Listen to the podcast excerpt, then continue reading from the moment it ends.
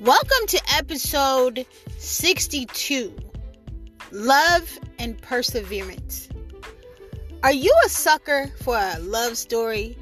I'm a sucker for a love story. I'm a sucker for a good love story for movies where, you know, the girl gets the guy in the end or the guy gets the girl in the end. I'm a sucker for those type of stories and I often wonder why, right? I often wonder why. No, you, it's not because I'm a girl.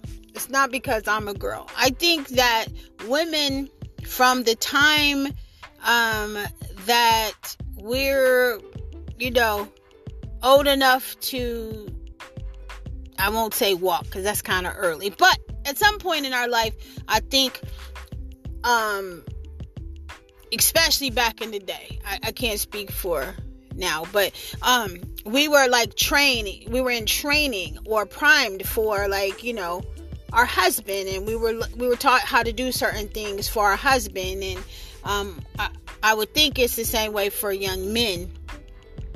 Um, which I know I did that with my son so um, but any anyway I, I don't get too far off track here because we only got 10 minutes. But I think we're primed for you know meeting our Prince Charming and our happily ever after and you know I think we're primed for that but um I was just thinking I not just thinking I've been thinking about this a lot like how that is a mistake. I I think that um young ladies now are such in a rush to have a family, uh, you know, get the man play the house, da da da da da da. And I think to be completely 100 because that seemingly if they're watching their mother or whatever they seem to think that that equates to happiness. But I now feel like that was the worst thing that could have ever that could be taught to young girls, right? That's the worst thing that a child, a, a, female child could have in her mind. Yes, okay, learn how to clean, keep house, um, do those things. Yeah, learn how to do those because you should know how to do those for yourself. But the um, all that will come in time. Go find yourself. Go find yourself. These there are these young girls that used to be on my team and they came from a Bible college, right? And what they honest to God trained these girls like was like home economics, how to cook, how to clean, how to be good wives, right? And you know, they were like pushing them to get married like by the time they were like 17 and 18. Right? Eight well, you know, 18 as soon as they graduated from the Bible college. Like, what do you know about yourself, really, at 18? And tell me if at 18 you're going to be the same person that you are at, say, 20. And tell me if at 20 you're going to be the same person that you're going to be at 25. And, and, and thus and so. Like, how can you make a, um, make a vow before God and whoever, you know, that I'm gonna love you, you know, till death do us part, yada yada. That's why I have a problem with the whole marriage marriage concept at at all. Anyway, because forever is a very, very, very long time, and there's stipulations to how long I'm gonna love you forever and ever and whoop the bam. That doesn't mean that you know I'm I'm gonna love you. You can go out and be a complete ass and cheat on me. There's a lot of things that you know will determine if I love you forever, right? Or if we gonna stay together. There's a lot of lot of things, you know, that equate, you know, that that fall in you know that that must be considered the for richer or for poor now the poor that part means like does that mean you're gonna sit on the couch I'm working, I'm I'm hustling, but you're not gonna do nothing. It depends on how we got poorer. You understand what I'm saying?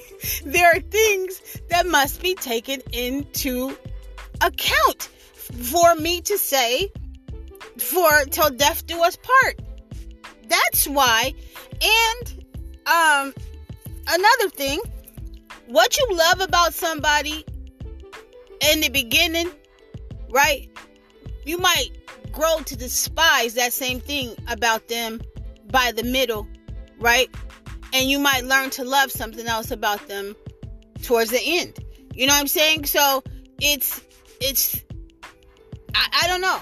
I don't know. I think you should um really I think there should we we really need to sit back and evaluate that. Like marital vows I even think need to be changed, right? They need to be changed. I see why there's so many people like writing their own vows. Um but there's a lot of things that need to be taken into consideration. But anyway, I said all that to say that um I was saying that girls have are being conditioned were from childhood to grow up to be somebody's good wife. Right?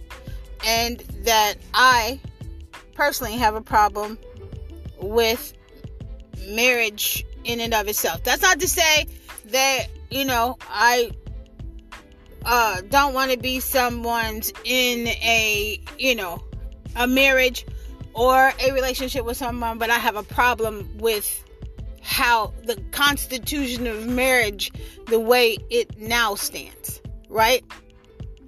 So, um, I was saying in the beginning how I am a sucker for a good love story. Like, you know, I always like to know when people met and when did they figure out that they, you know, couldn't live without each other and and just how they grew, how they grow and how they grew into who they are today. I'm not talking about the fake and bake uh social media relationships. I'm not talking about those. I'm not talking about those. Okay, I'm not talking about the picture perfect perfect marriages. I'm talking about those mer- those marriages that have stood the test of time, right? I'm talking about those marriages that, you know, every time um, things got rough, somebody didn't leave, or uh, or people that know how to talk things out, because that's my idea of a good marriage. That's not to say a good marriage for me is is never going to be one where we always get along. Because if we always get along, then that means there's something that's not being said. That means that somebody ain't talking about something. That means that, that somebody is swallowing something, right?